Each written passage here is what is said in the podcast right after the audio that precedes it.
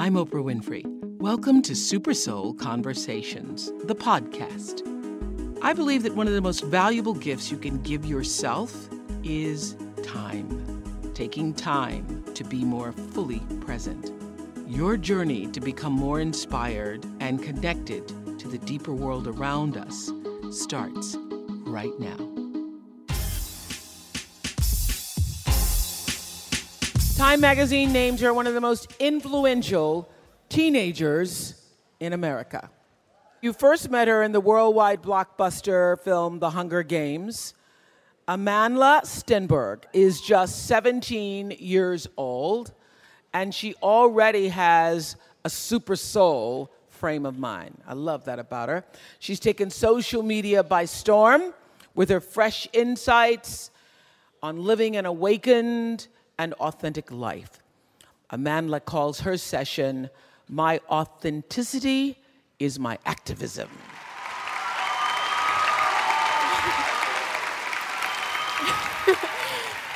Hi.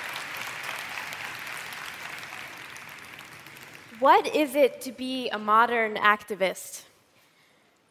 My name is Amandla Stenberg. My mom named me after the Zulu word for power. I'm an actress. I am an activist. I'm a high schooler with plans to attend NYU in the fall. Thank you. when I was little, I used to wear my hair in this giant poof on top of my head. And I'd be chilling on the playground, and kids would run up to me, and they would take my hood and throw it over my hair, and then nestle on me like I was a giant pillow. And I hated it. I remember going home and being like, Mom, I'm a person, not a pillow. She was like, Okay, what do you want to do? I was like, I want to change my hairstyle, but I don't want to wear it out because it's too big and it's too embarrassing, it's too frizzy, ew. So she was like, All right, I'll do whatever you need me to do.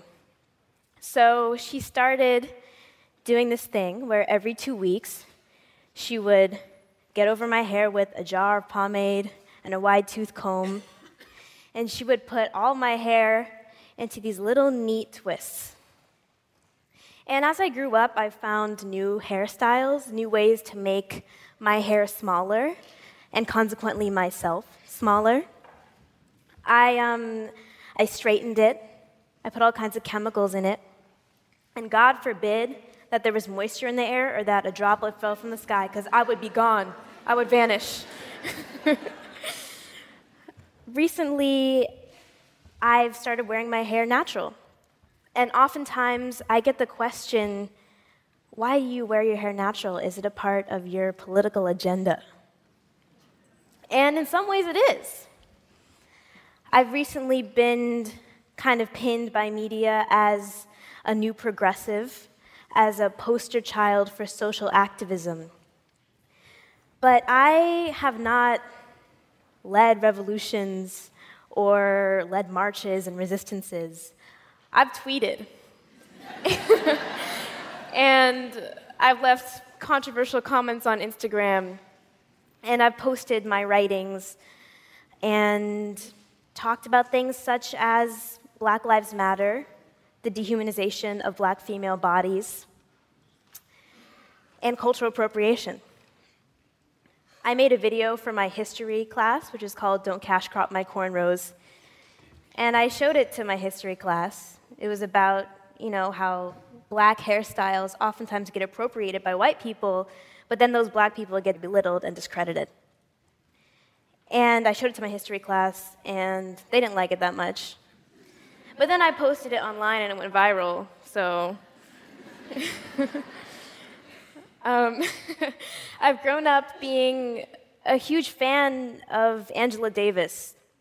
When I had the opportunity to be on the cover of Dazed magazine, I asked if I could have this quote written across my face. And it's We have to talk about liberating minds as well as liberating societies. And I love Miss Davis, and I believe firmly in that. But it's been difficult for me to claim the space of an activist when the most revolutionary thing that I've done is, is type vigorously on a six by three inch touchscreen. and And it's interesting. It's like my array of weapons are these different colored squares on an iPhone. It felt really silly to be called brave at first when I did most of my activism from the comfort of my bed with, you know, some popcorn and some old episodes of Fresh Prince of Bel Air. um, but I've realized that, you know, loving myself has been a gradual process. Coming into myself as a black person and as a woman has been a gradual process. When we grow up as black girls, we are told that we should be ashamed of our hair. We're told that we should be ashamed of our bodies, and we should be ashamed of our voices, because when we do speak out, oftentimes we're hit with that whole sassy, angry black woman trope. And we're fed these advertisements that tell us to straighten our hair, as if if we straighten it, we'll be more civil, which is another way of just saying more white. And so I thought that I was kind of immune to these messages for a while. I thought that because the way my mom had raised me, that I wasn't thinking about them in this way. Until when I was about 16, I realized that it was actually combating a lot of self hatred. And what I did in order to deal with that self hatred is I decided to start writing. And I wrote, and I wrote, and I journaled, and I wrote some more. And in writing, I found my voice. In writing, I found my identity. And I found self love. And so I posted one of my writings to Instagram because, you know, I am a teenager. And I received some negative feedback, I received some positive feedback, but the most important thing to me was that I received conversation. And so I want to share one of those pieces with you. And so it goes like this Black features are beautiful, black women are not. White women are paragons of virtue and desire. Black women are objects of fetishism and brutality. This, at least, seems to be the mentality surrounding black femininity and beauty in a society built upon Eurocentric beauty standards. While white women are praised for altering their bodies, plumping their lips, and tanning their skin, black women are shamed, although the same features exist on them naturally. That's just one component of this web that surrounds black female sexuality, a web that oftentimes entraps black women when they attempt to claim sexual agency. Ingrained into culture is the notion that black women, at the intersection of oppression, are less than human and therefore unattractive. They become these symbols of pain and trauma and degradation. And oftentimes, when they are sexualized, it's from a place of racial fetishism. Indeed, black female sexuality is a tender spot, tender with deep rooted suppression and taboo, the effects of which are pervasive. The stigmas surrounding it are embedded in American infrastructure, as evidenced by the ways that black women are sexually assaulted and treated by police, an act that goes unreported by the media. And so, as culture shifts and racial tensions are tested, it's important to question do female Black lives matter too? So I posted this piece, and I posted it because I was exhausted. I was exhausted of experiencing those things, I was exhausted of seeing them around me. And I realized that I just needed to speak out about it.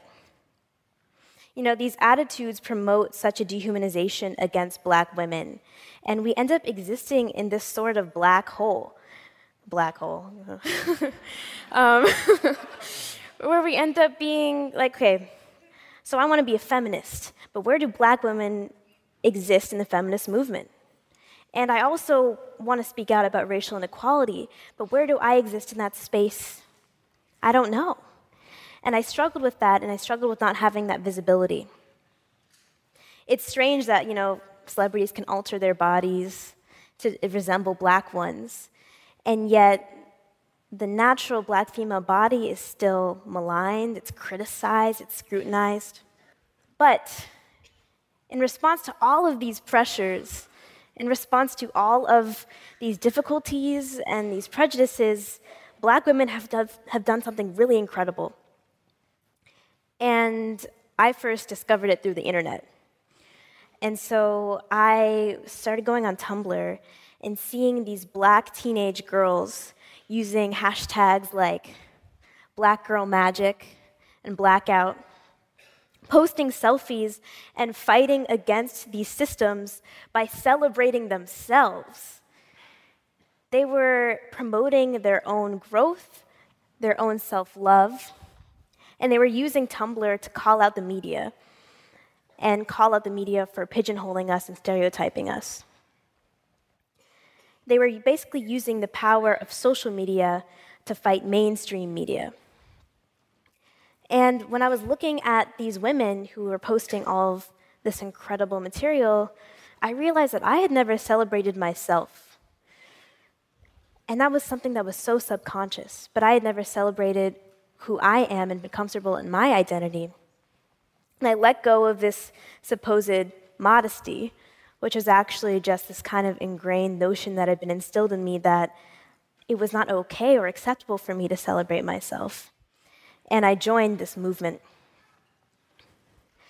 And we started creating our own content. You know, there was something brewing within us. And so a few of these teenagers and me got together, and we created this thing called Art Hoe Collective. And Art Hoe Collective is this online platform where we get submissions from all kinds of kids of color and we post them to our larger audience and they get celebrated. And what we were trying to do with this collective is basically fight the stereotypes that black kids are not creative, that black kids are not sensitive, that they aren't artistic, and also claim our own space since you know the artwork of people of color has been historically excluded from institutions. We also wanted to reclaim the word hoe because the word hoe, you know, it's used against black women just for doing that thing, you know, getting a little promiscuous. And that seemed really silly to me because I feel like all women should be free in their sexualities to be able to do whatever they want to do. And so we decided we were going to take that word and kind of spin it on its axis, and that's how the phrase art hoe came to be. Basically, there was this radical revolution against misogynoir, against internalized hatred against all of these messages that we had received. And love for ourselves and for each other was our most powerful tool. So, how can I be an activist in a society that disparages me? How can I be an activist for choosing to love myself regardless? by sending all my thoughts into the void that is the internet and actually receiving all this really incredible feedback from other teenage girls, other teenage black girls, I realized that they were all craving, and I was craving, this sort of validation that it was okay to exist as myself. And I also realized something else that my personal is also my political. You know, when we're talking about racism or sexism, we're not just doing it for fun and like flexing our debate skills. These are things that are actually really personal to us. And we're fighting for our existences, we're fighting for the ability to be ourselves. And I think it can be easy to intellectualize and objectify these things and forget that. But the power in personal as political is this just by choosing to love myself, choosing to honor myself and be comfortable in my identity in a society that tells me I shouldn't, I am starting a revolution. Just by deciding to be comfortable in who I am, I'm doing something revolutionary and I'm doing something political. My activism exists through the work of my bones against weight in the morning you know, we have understood the bodies of white women before we have understood our own. We've memorized this sort of pink purity and learned dysmorphia because we are different. But we've also been gifted with this sacred unraveling because there is power in unearthing our limbs for ourselves. So, this is what it means to me to be a new progressive It's basically be yourself.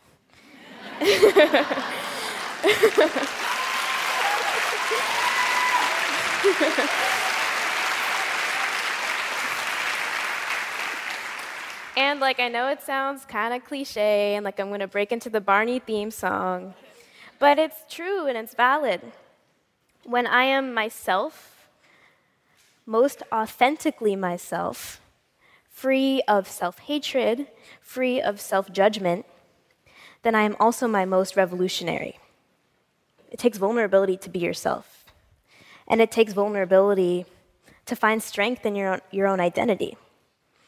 But to me, vulnerability, authenticity, and power go hand in hand in hand. When I am most authentically myself, I am also the self that people are more easily able to connect to. And I also happen to be the best version of myself that happens to create the most controversy. and at the end of the day, isn't that kind of how we connect to other human beings? Through our authenticity and through our vulnerability? And isn't that how we can actually transcend these barriers that we've constructed, you know? These barriers of race and gender, which, you know, they actually aren't real, but they're real to us now, so we have to figure out how to deal with them. Can't we transcend those barriers through vulnerability? And I'm not saying that we all have to hold hands and sing kumbaya and everything's going to be okay. I mean, I never want to invalidate the anger of oppressed groups because it's always valid. But I'm saying that there's a lot of strength in vulnerability. I'm saying that oftentimes vulnerability is our strength, authenticity is our strength. My hope for the future is that if we continue promoting this sort of authenticity and self love and pride, if we continue dismantling these negative Eurocentric beauty standards, and if we continue making sure and demanding that we have a space in media and we have representation, then in the future, little black girls who grew up hating their hair actually won't hate it in the first place. And that they won't have anything to unlearn, that they won't have to find themselves again after this time of, of challenging trial and error. So, to me, authenticity as activism is a base. It's the core of who I am as an activist. And if I didn't have this core, I wouldn't be able to do anything else. And I'm still working on it. Like, I don't have any of these ideas figured out all the way, you know. But I feel like if I can focus on this part of myself first, then the possibilities for how I can change my community, how I can go forth and change the world, those possibilities are endless. So basically, it's a call to action. If you have experienced oppression, if you have been historically oppressed, then your love for yourself is your revolution. If you have historically been an oppressor, then your love for yourself and everyone else, especially, is a revolution. I don't think that we can go forth and fight anything if we are still fighting these internalized messages. And so, to me, that's the first step. But imagine all that we can do if we are first just comfortable in our own skin. Thank you so much.